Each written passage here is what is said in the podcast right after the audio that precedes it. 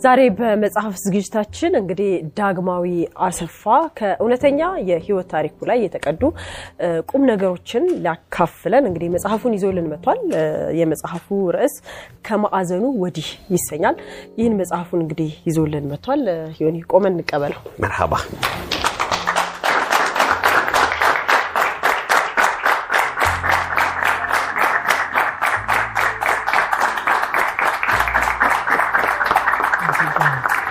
እንኳን ደህና መጣ። ስልን እንኳን ደህና መጣ። እንኳን ደህና ቆያችሁን። እናመሰግናለን። መርሃባ ዳግማዊ አሰፋ በጣም እናመሰግናለን። ከማዕዘኑ ወዲህ ይላል ዛጎላ ማጅራቶች። እንግዲህ ሁለተኛ እትም ነው። ሁለተኛ እትም ደረሰ ማለት የሚነግረን ነገር ይኖራል። የመጀመሪያው እትም ተሽጦ አልቋል ነው። እንዴት ነበር ገበያው? ምንም አይልም። መልካም። የመጀመሪያው እትም ምን ያህል ታተመ? ሶስት ሺህ ኮፒ ሁለተኛውስ? እሱም ሶስት ሺህ በጣም ጥሩ ነው። መልካም በጣም እንግዲህ ደስ ብሎናል ስለመጣልን እናመሰግናለን። የተለያዩ ሀሳቦችን እንግዲህ በጥያቄዎች መነሻ በማድረግ እንጫወታለን ማለት ነው። የመጀመሪያውን ነገር እስቲ ራስህ እ፣ ብትገልጽልን ዳግማዊ አሰፋ ራሱ ማን ነው የሚለውን ለተመልካችም ብንተዋወቅ አንዱ ነው። እዛው ላይ ደግሞ አያይዘ እንግዲህ የዛሬ ሰባት ዓመት አካባቢ የህይወትን አቅጣጫ የቀየረው ነገር ተከስቷል። ሁለቱን ባጭሩ እስኪ ንገረን። ነዋሪነቴ ሐዋሳ ነው። የተማርኩትም ያደግኩትም ሐዋሳ ዩኒቨርሲቲ ነው። በህግ እ፣ በ2006 ዓመተ ምህረት በማዕረግ ተመርቄ ነው ህግ የጨረስኩት።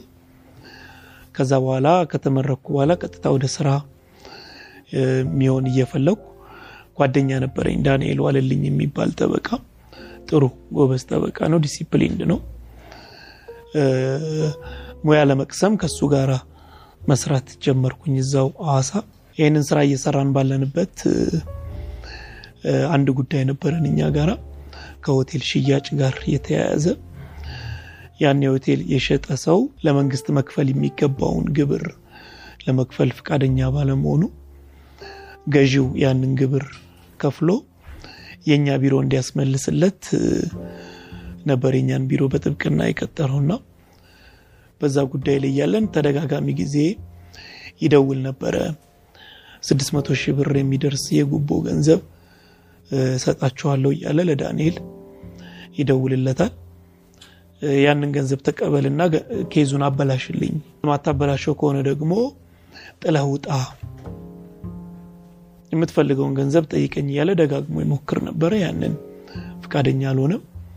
በዛ ምክንያት መስከረም 28 2007 ዓመተ ምህረት ከጠዋቱ ሁለት ሰዓት ተኩል ገደማ በሚሆንበት ቢሮችን ቁጭ ብለን እየሰራን እያለ ይሄ ሰው ራሱን በኮፍያ በጃኬት ሸፍኖ በእጁም የተጠቀለለ ነገር ይዞ ገባ። እሱ ስላልመሰለን ብዙም ለመጠንቀቅ አልሞከርንም። ልክ እንደገባ ቀጥታ ዳንኤልን ተኩሶ በሽጉጥ ሆዱ ላይ መታው። በፌስታል የያዘው ነገር ሽጉጥ ነበረ። ከመታው በኋላ ዳንኤል ሲጮህ ሳይ በጣም ደንግጬ ሳይ እሱ በፎቁ ደረጃ ሲወርድ አየሁትና ያዙት ያዙት ሰው ገሏል፣ ወንድሜን ገሏል እያልኩ እኔ ደግሞ ሲሄድ ወደኋላ ተመለሰና ወደ እኔ ተኮሰብኝ። ዳንኤልን ሆዱን ነው ያገኘው። እኔን ደግሞ በቀጥታ አንገቴ ጋር ነው ጥይቱ ያገኘኝ። በአንገቴ ገብቶ በጀርባ በኩል ነው የወጣው። በዛ ጉዳት ምክንያት ነው ዛሬ ዊልቸር ላይ ለመቀመጥ የተገደድኩት። ያ ሁኔታ ነው የህይወቴን አቅጣጫ የቀየረው። ከባድ አጋጣሚ ነው። በሰዓቱ የመረመሩኝ ሐኪሞች በህይወት የመትረፍ እድሉ ሁለት percent ነው ብለው ነበረ። ሁለት percent ን ያሉበት ምክንያት ጥይቱ አንገቴን ሲመታኝ የአየር ቱቦ trachea የምንለው አየር ከአፍንጫ ስበን ወደ diaphragm ወደ ሳምባ የሚወስደው የአየር ክፍል ሙሉ በሙሉ ተቆርጧል። የምግብ ቱቦ ወይም esophagus የምንለው ምግብም የሚያልፍበትም እሱም ተቆርጧል። spinal cord ኡንም ሰንጥቋል። ስለዚህ በህይወት የመትረፍ እድልህ ሁለት percent ነው፣ ከተሳካላችሁ ሞክሩ ብለው ወደ አዲስ አበባ refer ላኩን። ግን እግዚአብሔር ደግ ነው። ሁለት percent ም ዜሮ አይደለም። ስለዚህ ዛሬ በህይወት የተገናኘነው። ያ ሁለት percent አድጎ መቶ percent ሆነ ነው። እግዚአብሔር ይመስገን። ዳጊ እስኪ ደግሞ አደጋው ከደረሰብህ በኋላ ስላጋጠሙ ደጋግ እጆች፣ መልካም ሰዎች ደግሞ እናውራ። የሚጠቅመን ይመስለኛል ልክ ነው። ስለ ሙናና ስለ ዶክተር ፍሬው። ሰውየው ዳንኤልን ከመታ በኋላ ሲሮጥ እኔ እየጮኩ ያዙት እያልኩ ስከተል ነበር እና እሱ ታችኛው የመጨረሻው ደረጃ ላይ ፎቅ ነው ቢሯችን፣ ታችኛው ደረጃ ላይ ሲሆን እኔ ደግሞ ስድስት ወይም ሰባት ደረጃ ወደ ላይ ነኝ ያለሁት። ከስር ወደ ላይ ነው የተኮሰብኝ የነበረው እና ቀጥታ ሲተኩስብኝ ጥይቱ አንገቴን ሲያገኘኝ ሚዛኔን መጠበቅ አልቻልኩም እና በቀጥታ ቁልቁል ወደ ታች ነው የወረድኩትና ቀጥታ ስወርድ የመጨረሻው ደረጃ ጠርዝ ነው አናቴን ያገኘኝ እና መሀል ለመሀል ነው የተረተረኝ። ከዛ እንዲተገልብጬ በሩ ላይ ነው የወደቅኩት። በሩ ላይ ወድቄ አየዋለሁ። እሱ ራሴን አልሳትኩም። አንዳንድ ጊዜ እግዚአብሔር እንግዲህ ከምን እንደሚያተርፈኝ ሊያሳየኝም ስለፈለገ ይመስለኛል። ራሴን አልሳትኩም። እያየሁት ነው። ገባ፣ መኪናውን አስነስቶ ሄደ። ሁሉ እስኪሆን እኔ እያየሁ ነው። መኪናውን አስነስቶ ሄደ። ወዲያውኑ የጥይት ድምፅ ተሰምቷል። እኔ መጥቼ በር ጋር ወድቅ ያለው የሚያልፉ ሰዎች ነበሩ። ከቢራችን ጎንም ፎቶ ቤት አለ፣ ካፌ አለ። መሀል መሀል ከተማ ነው። የወቅቱ ጠቅላይ ሚኒስትር አቶ ኃይለማርያም ደሳለኝ ከኛ በሁለት መቶ ሜትር ርቀት ባለው ሆቴል ላይ ነው የነበሩት። በሰዓቱ ወድቄ አያለው። ሰዎች መጥተው ያዩኛል። ከበውኝ ምንድን ነው ምን ሆኖ ነው ምናምን ይባባላሉ። የሚያነሳኝ የለም። እኔ ምራቄን ለመዋጥ ስሞክር በጣም ከባድ ህመም ይሰማኛል። ምክንያቱም ምራቅ ምውጥበት part ተጎድቷል። አየር ለመሳብም እየተቸገርኩ ነው። ለመነሳት አልቻልኩም እና ሁሉም ከቦ ምንድን ነው ማን ነው ምን ሆኖ ነው ምናምን ይላሉ። ማውቃቸውም ማላውቃቸውም ሰዎች ይታዩኛል። እርዱኝ ለማለትም አልቻልኩም፣ አንሱኝ ለማለትም አልቻልኩም። ምክንያቱም ድምፅ መውጣት አይችልም የአየር ቱቦ ከተቆረጠ። በዚህ መካከል ነው እንግዲህ ሙና የምትባል ልጅ እኔ በእርግጥ ስሟ ሙና ይሁን አላውቅም፣ እሷም እኔን አታቀኝም። በመንገድ እያለፈች ነው ምንድን ነው ብላ ዘላ አየችና ልክ አይኔን blink blink ማድረግ ስጀምር ስታይ ሮጣ መጥታ በጀርባዬ በኩል ገባችና ከስር ፈቅፈቅ አድርጋ አነሳችኝ። አንስታኝ እባካችሁ እርዱኝ፣ በሕይወት አለ ሐኪም ቤት እናድርሰው በእናታችሁ ትላለች። እኔ ከፊትም ከኋላም ደም ይፈሰኛል። ከፊት ግንባሬ ይደማል፣ እዚህ አንገቴ ይደማል፣ ከኋላ በማጅራቴ በኩል ደም ይፈሳል። ልብሷ እንዳለ ደም በደም ሆኖ ትጮኻለች። እባካችሁ እርዱኝ፣ ኑ ሐኪም ቤት እንሂድ። የሚያልፉ ሰዎች ምኗ ነው ባሏ ነው ተጣልተው ነው ምን ሆነው ነው ምናምን ይባባላሉ። ብዙ ጊዜ የምንሳሳተው ነገር የችግር አካል እንሆናለን። አሁን እኔ ባሏም ሆኜ ልመታ፣ መኪናም መጥቶኝ ልመታ፣ ከፎቅም ወድቄ ልመታ ይደርሳል። የሚቀድመው ነገር እኔን ሐኪም ቤት አድርሶ ህይወቴን ማትረፍ ነው። እና ባካችሁ እንርዳውና እንሳው እያለች በጣም ትጮኻለች።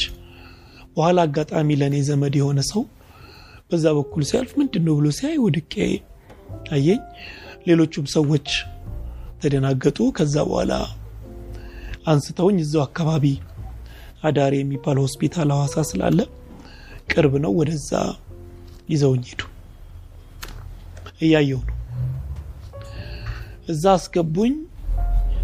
ሆስፒታል ገቦ ፊቴ ሙሉ በደም ተሸፍኗል። stretcher ላይ አስተኝተውኝ ሐኪሙ ይጮኋል፣ እባካችሁ ውጡ፣ ስራዬን ልስራበት፣ አንዴ ዞር በሉ ይላል። ደምንም አይኔን ከሚያጣብቀኝ የደም እንትን ቀና ብዬ ሳየው ዶክተር ፍሬው የሚባል ጓደኛዬ ነው። ፊቴ በደም ስለተሸፈነ እኔ መሆኔን አላወቅም። ከኔ ጋር ቤተ ክርስቲያን እናገለግል ነበር። በተለያዩ ማህበራዊ ጉዳዮች የምንገናኝ ነበር እና እሱ አላወቀም። እርዱኝ፣ ቶሎ በሉ ፍጠኑ፣ ይሄን አምጡልኝ፣ ያንን አምጡልኝ ይላል። ጭንቅላቴ ቶሎ መሰፋት ነበረበት፣ ምክንያቱም ይደማ ስለነበረ ጭንቅላቴን ይሰፋኛል። እኔም ሆኔን አላወቅም። በቃ ጭንቅላቴን ብቻ ፀጉሬን ቶሎ ቆርጦ አንስቶ የሚላጨውን ነገር አድርጎ ከዛ የሚወጋውን ነገር ወቅቶ በቃ ይሰፋኛል። እኔ መሆኔን ምንም ያውቀው ጉዳይ የለም። ሰፍቶ እንደጨረሰ ደሙ ፊቴ ላይ ስለነበረ በጥጥና በኤኔስ አርጎ ፊቴን እየጠራረገ ሲያይ እኔ ነኝ ሼት ሲል ነው በቃ የሰማሁት እና ጭንቅላቱን የያዘና ሁለት ነገር ሁልጊዜ ይገርመኛል። አንደኛ እቺ ልጅ ባታነሳኝ እነዚህ ሰዎች ባያግዙኝ ኖሮ በህይወት አልተርፍም ነበር። ሁለተኛ ምን ይገርመኛል፣ እቺ ልጅ አታቀኝ። ከዛ ፊት ተያይተንም አናቅም። የማታቀውን ሰው ከነ ደሜ ዘመኑ ክፉ ነው። እንኳን በደም በምራቅ በልብስ ሰው ለመነካካት እንኳን የማይፈልግበት የሚጸየፍበት ጊዜ ነው። እሷ ግን ከነ ደሜ አንስታ ነበር ሆስፒታል እንድደርስ ያገዘችኝ። ዶክተር ፍሬውም እንደዛው ማንነቴን አያውቅም። በእርግጥ የሙያ ግዴታው ሊሆን ይችላል። አንዳንድ ጊዜ ቢያቅ ኖሮ ደፍሮ ይሰፋኝ ነበር ወይስ ሌላ ሰው ይጠራ ነበር እላለሁ። ምክንያቱም ሐኪሞች አንዳንድ የሚያውቁትን ሰዎች ባያክሙ ይመረጣል ስለሚባል ማለት ነው። እና እነዚህ ደጋግ እጆች ረድተውኝ እግዚአብሔርም አግዞኝ ያንን ቀን ማለፍ ተችሏል። በዚህ ችግር ወቅት ህይወት ያስተማረች ብዙ ነገር አለ። እዛ ላይ ሁለት ነገሮችን ጠቅሳል በምክር መልክ። አንደኛው ወንዝ ስለመሆንና ሁለተኛው ደግሞ ፀሐይ ስለመሆን የጠቀስካቸው ነገሮች አሉ። ሀሳቦች ናቸው ሁለቱም። ወንዝ እንደምታውቀው በጣም ከትንሽ ምንጭ ይነሳል። ከዛ እየሰፋ እየሰፋ ትልቅ አገር አቋራጭ ይሆናል። የእኛን እንኳን ትልቁን ወንዛችንን አባይን ብንወስድ ሰከላ ከምትባል ቦታ ትንሽ ምንጭ ሆኖ ይነሳል። ከዛ በኋላ አቋርጦ ይሄዳል። ጉልበተኛ ይሆናል። ሰው ይፈልገዋል። ምን ይለዋል? ትልቅነት ነው። እዚህ ውስጥ ላወራ የፈለግኩት ነገር አንደኛ የማንም ሰው መነሻ ትንሽ ይሆናል። የተወለድንባት ቦታ ማትታወቅ መንደር ልትሆን ትችል ይሆናል። የወለዱን ወላጆቻችን ምድራዊ ሀብት የሌላቸው በጣም በድህነት ልንኖር እንችላለን፣ ልንወለድ እንችላለን፣ ልናደግ እንችላለን። መነሻችን ትንሽ ቢሆንም ትልቅ ከመሆን ግን የሚያግደን ነገር የለም። ወንዝ ወደፊት እንጂ ወደኋላ አይሄድም። የሰው ልጅም ህይወቱ በተቻለ መጠን ወደፊት መሆን አለበት። ይሄ ከራሴ መነሻ በማድረግ ነው። እኔ ተመታው፣ ህይወቴ በዚህ መልኩ አደጋ ላይ ወደቀ። ግን ህይወት ትቀጥላለች፣ አይቆምም። ስለዚህ ወደፊት ነው መሄድ ያለብን የሚል አንድ ሁለተኛ ወንዝ መንገድ ላይ የሚያገኘውን ነገር ጠራርጎ ነው ይዞ መሄድ። ምንም አይነት እክል ቢያገኝ አይምርም። እኛም የምንኖረው አንዴ እንደመሆኑ መጠን የሚገጥሙንን እክሎች በሙሉ አሸንፈን ይዘን ማለፍ መቻል አለብን። የሚያጋጥሙንን ተግዳሮቶች በተለያየ መልኩ ማሸነፍ አለብን የሚለውን ነው ወንዝነት ላይ ያነሳሁት። ፀሐይነትም ህይወት ነው፣ እድሜም ነው። የሰው ልጅ በልጅነቱ እድሜው ሁሉም ሰው ይወደዋል፣ ሁሉም ሰው ይፈልገዋል። የማለዳን ፀሐይ ማይወዳት የለም። ሁሉም ሰው ሽማግሌዎችም ህፃናትም ወጥተው ይሞቁታል። በልጅነት እድሜ ማንም ሰው ይወደናል፣ ይፈልገናል። ይፈርት አይጠበቅብንም። ልጅ መሆናችን ብቻ በቂ ነው። ፀሐይዋ ቀትር ላይ ስትሆን ግን ሁሉም ያማርረዋል፣ እጭ ይለዋል። ግን ራሷ ናት የጠዋቷ ፀሐይ ናት። የሰውም እድሜ እንደዛ ነው። ከልጅነት አልፎ ወደ ጉርምስና ሲመጣ እጭ የሚለው ብዛቱ ቀትር ነው። እቺኑ ፀሐይ ማታ ላይ ፎቶ ያነሷታል፣ ሰንሴት ይሏታል ስሟን ቀይረው። ሁሉ ሰው ባልገባች ይላል። የሽምግልና እድሜም እንደዚህ ነው፣ ይጣፍጣል። ሁሉ ይወደዋል፣ የሚናገረው ይሰማል፣ ይወደዳል። የሰው ልጅም ህይወት እንደዚህ ነው። በመወደድ ይጀምራል፣ በመጠላት ይቀጥላል፣ ደግሞ በመወደድ ያልፋል። መጥለቁ አይቀርም፣ ይጠልቃል። ጥያቄው በዚህ ውስጥ እንዴት እንኖር ነው። ልጅነት ልጅነት ነው፣ ግድ የለም። ወጣትነት ደግሞ በተቻለ መጠን የማይሰለች የማይጠላ የሚወደድ ያኩ ኤጭ የሚባለው ፀሐይ እንደገና በሶላር ተሰብስቦ ለቤት መብራት ይሆናል፣ ለሰው ራት ይሆናል። ስለዚህ በአግባቡ ከያዝ ነው ከተጠነቀቅንለት እንዲሁ እንዳማረ እንደተወደደ ማብቃት ይችላል የሚል ሀሳብ ነው ፀሐይነት ውስጥ ያነሳው። ነው በጣም ትልቁ ቁም ነገር እዚህ መጽሐፍህ ላይ ያለው ሌላው ገጽ ምንድን ነው? ሌላው መልክ ምስጋና ነው። ሰዎች በስቃይ ውስጥ ሆኖ ማመስገን ይቻላቸዋል ወይ የሚለውንም ሀሳብ እንድናነሳ ስለተገደድን ነው እና በስቃይ ውስጥ ሆኖ ማመስገን እንዴት ነው? በማማረር በመበሳጨት በማልቀስ በመቆጣት የምቀይረው ነገር ቢኖር ኖሮ ቀይረው ነበር። ግን የሚቀየር ነገር የለም። የሚቀየረው ነገር በመቀበል ውስጥ ነው። የሚቀየረው ነገር ደስተኛ በመሆን ውስጥ በማመስገን ውስጥ ነው። ያሉትን ጥሩ ጥሩ ነገሮች እያነሱ እየቆጠሩ ተመስገን በማለት ውስጥ ነው የሚገኘው። ስለዚህ በህይወት መኖሬን አመሰገንኩ። ምክንያቱም ህይወት ትልቅ ስጦታ ነው። ስለሚሻል ነው የተሰጠን።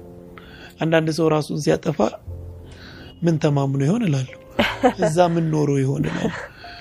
ወደማታውቀው ዓለም ለመሄድ ትቸኩላለህ። እንዲ አትቸኩልም እኮ ልክ ነው። በእምነት መነጽር ከዚህ የተሻለ ዓለም አለ ብለን እና ምን ይሆን አላየ ነው። ደግሞ የሚታይ ህይወት ተሰጥቶናል እንድንኖረው። ስለዚህ እሱን መኖር ያስፈልጋል። በህይወት ስለኖርኩ ፈጣሪን አመሰግን ነበር። ነርሶቼ በጣም ይከታተሉኝ ነበር። አንድ ነገር እንከን እንዳይፈጠር ይከታተሉኝ ነበር። እነሱንም አመሰግናቸው ነበር። ሐኪሞቹንም እንደዛው የጽዳት ባለሙያዎቹ አንዳንድ ሰው እኮ ቀዶ ጥገና ተሰርቶ ተሳክቶ ሐኪሙ እንኳን ደስ አለ ብሎት ሄዶ ክፍል ውስጥ ባለ ቆሻሻ በተፈጠረ ባክቴሪያ በኢንፌክሽን ይሞታል። የሚያጸዱልኝ ሰዎች እሱን የሚያስቀሩልኝ ሰዎች ናቸው። እነሱንም አመሰግናቸው ነበር። የኦክሲጂን ባለሙያዎች፣ ተቆጣጣሪዎች፣ በቃ በጣም ብዙ ሰዎች በጎ ያደርጉ ነበር። እኛ የምንሳሳተው ነገር እግዚአብሔር ከሰማይ ወርዶ የሚረዳን ይመስለናል። እግዚአብሔር ከሰማይ ወርዶ አይረዳም። እግዚአብሔር በሰው ነው የሚረዳ። እኔን መርዳት ሲፈልግ አንተን ነው የሚልክልኝ፣ አንቺን ነው የሚልክልኝ። ያ የእግዚአብሔር እጅ ነው። እውነትን ነው። በማመስገን ውስጥ ነው ሁሉ ነገር ያለው። ልክ ነህ።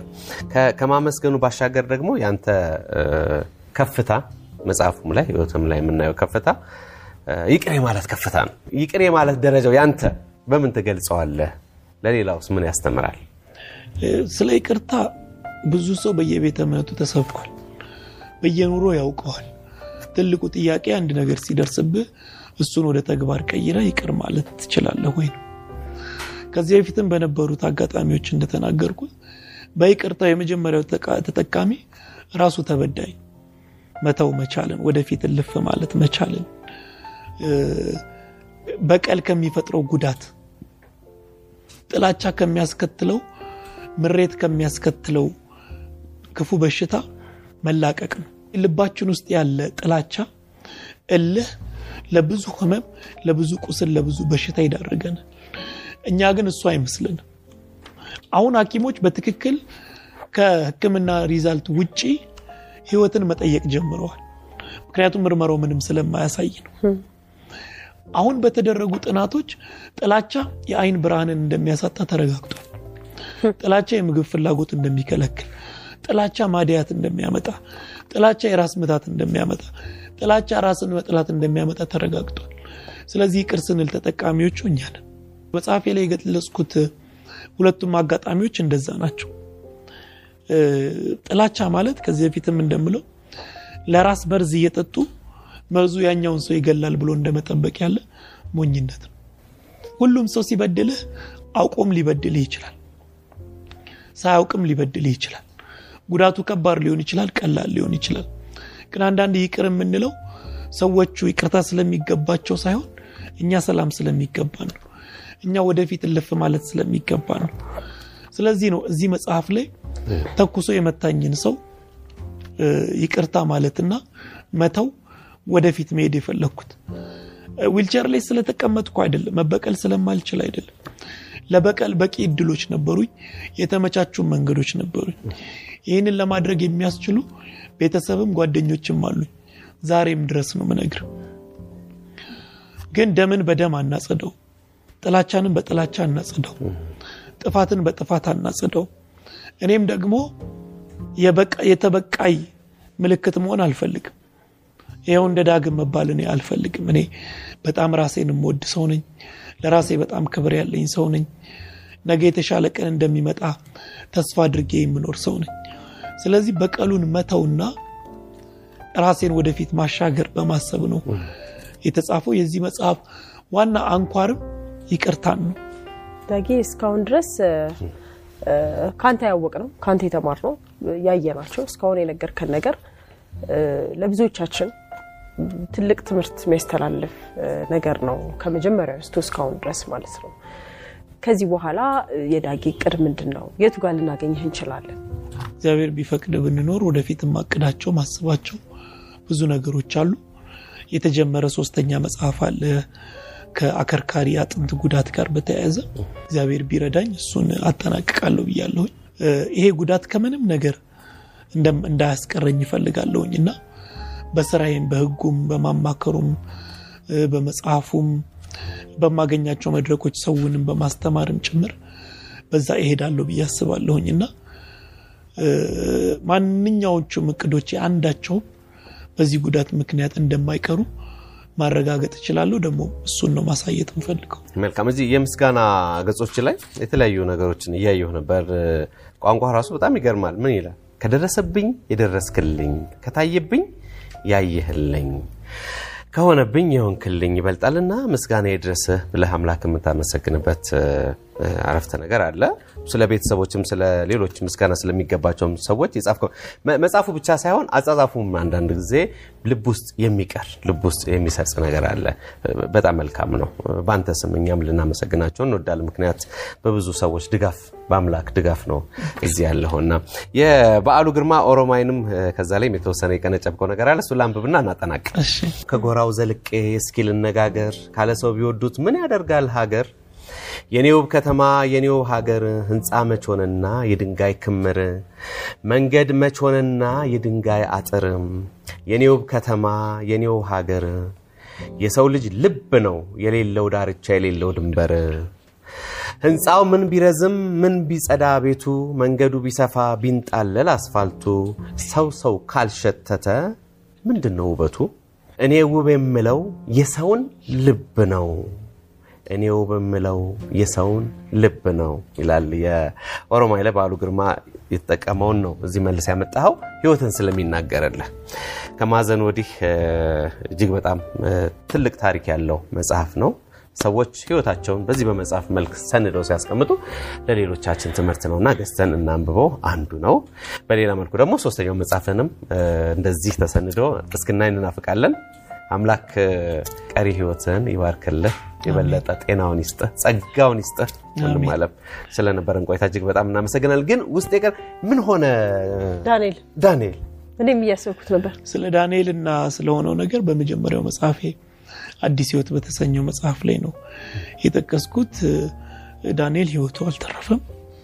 የዛኑ ቀን በደረሰበት በአደጋው ህይወቱ አልፏል። የዛኑ ቀን የዛኑ ቀን ዳንኤል በጣም ደግ፣ በጣም ጎበዝ፣ በጣም ብርቱ ወጣት ጠበቃ ነበረ። ይህንን ነገር ያደረሰብን ሰው ሸሽቶ አምልጦ ነበረ። ግን በህግ ቁጥጥር ስር ውሎ የእድሜ ልክ እስራት ተፈርዶበት አሁን ሐዋሳ ማረሚያ ተቋም ነው የሚገኝ። ይሄኛው መጽሐፍ የዛሬ ሳምንት ታህሳስ 16 በኢትዮጵያ ብሔራዊ ቲያትር በደማቅ ሁኔታ ይመረቃል። በጣም ትልልቅ እንግዶች ተጋብዘዋል። እኔም አለው። ይህንን የሚመለከቱ ታዳሚያንም በዕለቱ ቢገኙ ጥሩ ፕሮግራም ይኖረናል። መጽሐፉንም ማግኘት ይችላሉ። በተጨማሪም መጽሐፉ በጃፋር መጽሐፍ መደብር እና በተለያዩ መጽሐፍ መደብሮች አሁን ይገኛል። እንዲያነቡ ትፈልጋለሁ። በተለይ በተለይ ደግሞ በህመም በጉዳት ቤታቸው ተኝተው ላሉ በቂም በጥላቻ ተጎድተው ላሉ ሰዎች ይሄ መጽሐፍ ቢደርስልን እና ተያይዘን positive energy ብንቀያየር ትልቅ ቦታ እንደርሳለን ብዬ አስባለሁ። እድል ስለሰጣችሁኝ ኢቢኤስ ቴሌቪዥን እጅግ በጣም አድርጌ አመሰግናለሁ። ምክንያቱም እንዳልኩ ገንዘብ ቢሰጥ ያልቃል፣ እድል ግን ትልቅ ቦታ ብዙ ቦታ ነው የሚደርሰው እና ለዚህ እድል ሁላችሁንም አመሰግናለሁ። እግዚአብሔር ያክብርልኝ። እኛም በጣም ነው የምናመሰግነው ዳጊ። ምናልባት ከዚህ በኋላ ሕክምና አልተጠናቀቀም አይደለም፣ የሚቀጥል ነገር አለው። ስለ ቀጣይ የሕክምና ሂደት እና የሚያስፈልግህም ነገር ካለ እንደው ብትነግረን። ሕክምናዬን እየተከታተልኩ ነው ያለሁት። እዚህ የሚከታተለኝ ዶክተር አለ በየጊዜው ከሚከታተለኝ ሐኪምም ጋር ተነጋግረን አሁን ወደ ውጭ ሀገር በመሄድ ህክምና ቢደረግ ከእግዚአብሔር ጋራ ያው የነርቭ ህመም ነው። በአንድ ጊዜ ሁሉም ነገር ላይስተካከል ይችላል።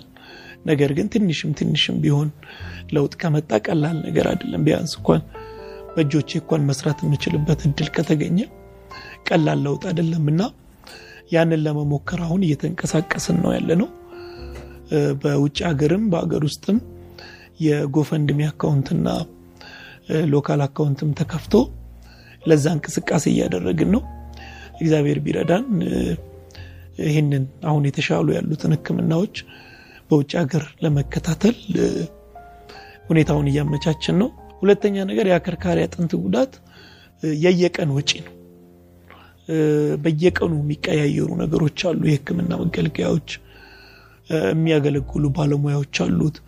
ከወጪም ረገድ በጣም ከባድ ነው፣ አስቸጋሪ ህመም ነውና ከነሱም ጋር ተያይዞ ባለው የተወሰነ እንኳን improvement ማምጣት ከተቻለ ብዙ burden ነው የምትቀንሰው እና እነሱን ከማድረግ አንጻር አሁን ጥሩ እየሄድን ያለ ነው።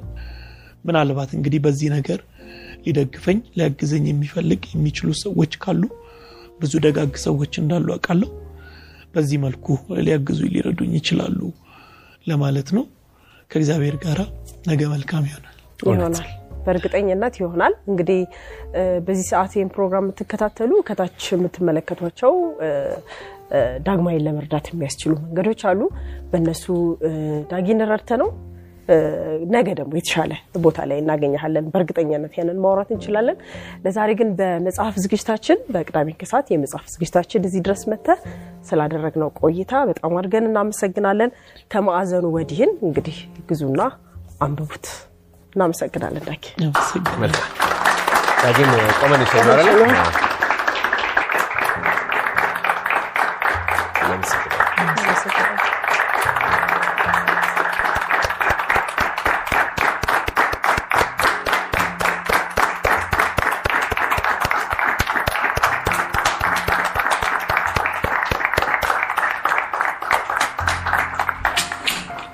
እናመሰግናለን።